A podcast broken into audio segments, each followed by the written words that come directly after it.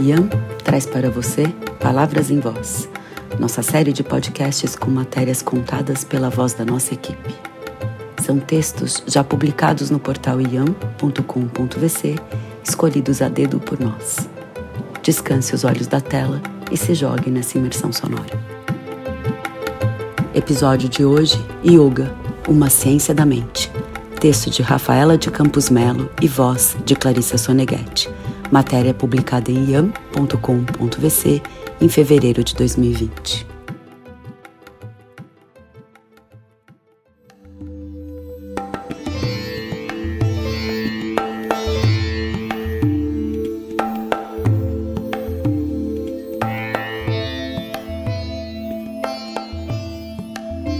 Quando pensamos na palavra yoga, automaticamente visualizamos uma série de posturas físicas, ou em sânscrito, as asanas.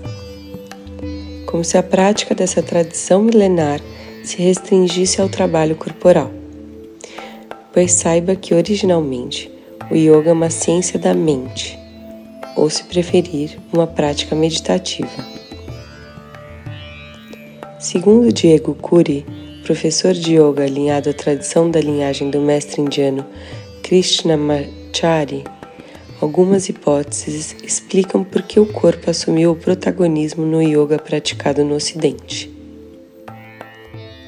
Quando chegaram aqui, os primeiros professores encontraram pessoas com uma condição de saúde limitada. Por isso, precisavam trabalhar o físico para conseguir permanecer sentadas por alguns minutos enquanto se dedicavam a práticas mais sutis, como recitação de cânticos, técnicas meditativas e respirações específicas. Diego explica: todas elas requerem que a coluna esteja equilibrada, ereta e confortável. Além disso, os mestres pioneiros acreditavam que, a longo prazo, a prática física se transformaria em alicerce para que as questões sutis da mente como a equidade mental e a não violência, que são o cerne do yoga, pudessem ser devidamente lapidadas. E muitas vezes nós, ocidentais, mais visuais e preocupados com a dimensão corpórea, acabamos enxergando no yoga uma opção de atividade física para fortalecer e alongar a musculatura. E Diego ressalta aqui: a prática de asana possui um lugar muito especial dentro do universo do yoga, mas, embora pareça uma coisa muito física e muitas pessoas acabem limitando a prática a esse aspecto, ela está diretamente ligada ao processo meditativo. O principal texto do yoga, o Yoga Sutra, de autoria de Patanjali, diz claramente que a prática de asana é um momento para que o praticante consiga identificar os nós gravados no corpo. Esses emaranhados, segundo essa tradição, são expressões da nossa consciência, da nossa experiência e das nossas memórias. Diego assegura, por meio da concentração bem direcionada, através dos asanas, é possível ir identificando e desatando esses nós. Em resposta ao empenho do corpo, que precisa de foco para realizar as posturas, a mente vai se purificando, ou seja, ficando mais clara e serena. Consequentemente, nossa relação com a vida se torna mais simples, menos desgastante e mais assertiva. O yoga é um processo de autotransformação.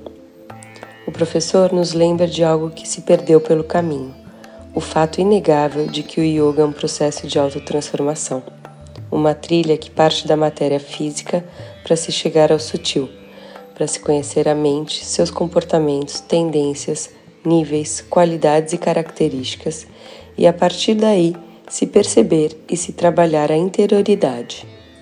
Diego destaca que não se trata de uma transformação só do corpo, de um bem-estar momentâneo, mas sim de uma transformação significativa das nossas tendências mais profundas.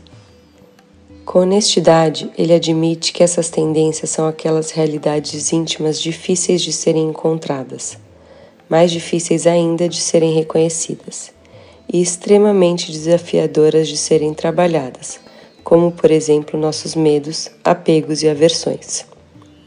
Vivências, sentimentos e crenças enraizados no mais profundo de nós e que por isso mesmo precisam da nossa atenção consciente e do nosso cuidado amoroso para que possamos transcendê-los e vivermos melhor.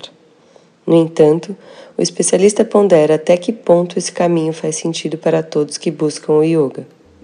O professor reconhece que é possível que a pessoa fique só com a prática física e se beneficie do bem-estar energético e emocional momentâneo, porque isso é suficiente para ela. E não podemos esperar que todo mundo queira ou esteja pronto para fazer o trabalho de transformação interna, que é de fato um grande desafio. Cada um, a seu tempo, sentirá o chamado para explorar as múltiplas camadas do yoga ou para se firmar em alguma delas. Essa tradição nos ensina a nos libertar do certo e do errado, do bom e do ruim. Quer que a mente transcenda parâmetros rígidos e perceba que aqui agora está tudo bem. As cinco atividades da mente.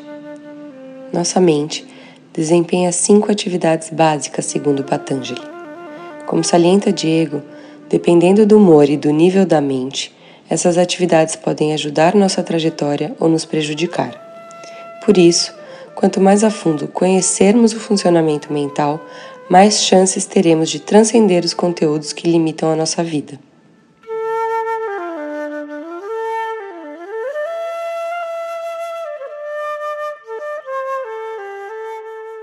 Pramana movimento para o conhecimento. A primeira atividade explicada por Patanjali é o movimento para a percepção. Esse movimento ocorre através da experiência direta, da inferência e do testemunho de alguém ou de algum texto. Viparyaya movimento da ilusão. O movimento Viparyaya é muito semelhante ao Pramana, só que nesse caso, o humor e as qualidades da mente prejudicaram o processo de compreensão. Por falta de clareza e por inferências, a conexão é conturbada e as informações incorretas. Por isso, levam à ilusão. Vikalpa movimento imaginário. A mente é dotada de uma incrível capacidade imaginária, capaz de soluções criativas e de criar realidades fantasiosas. A imaginação estimulada a partir de uma realidade é uma ideia. A realidade embasada em uma imaginação é uma fuga. As ideias imaginadas devem estar bem costuradas aos fatos e é preciso ter cuidado com o que imaginamos. O conteúdo de nossa mente nos direciona. Nossas vibrações mentais emanam ondas magnéticas que farão conexões. A qualidade daquilo que imaginamos construirá conexões correspondentes e também irá influenciar nossas escolhas, tornando-as tendenciosas. A invenção de uma realidade cria um mundo utópico ou uma realidade sombria. A realidade inventada nos deixa vulneráveis ao sofrimento. Nidra, ausência de movimento. É o momento do sono profundo, que só ocorre quando os outros movimentos da mente se desintegram e ela descansa. Quem dorme é a mente, o ser interno, o observador, nunca dorme. Os sonhos representam um movimento mental em que a memória e a imaginação se misturam. Smriti Memória. A memória seria o movimento base que permeia todos os outros movimentos. A qualidade mental e o nível da mente irão definir o papel da memória em nossas interações. Quando a qualidade mental for elevada, ou seja, com potencial expansivo, iniciaremos nossas interações a partir da memória, mas estaremos livres para perceber e desenvolver algo novo. Porém, nos momentos em que a qualidade e o nível mental forem retrógrados, as memórias e suas cargas impedirão uma pura percepção e a real interação. E se você lembrou de alguém enquanto escutava essa matéria, pode compartilhá-la em texto ou em áudio. A matéria original tem fotos de Fabiana Zanin e está disponível em yam.com.vc no canal Em Equilíbrio. Esse podcast teve a edição de Dudu Contreiras. Nós ficamos por aqui. Até o próximo episódio.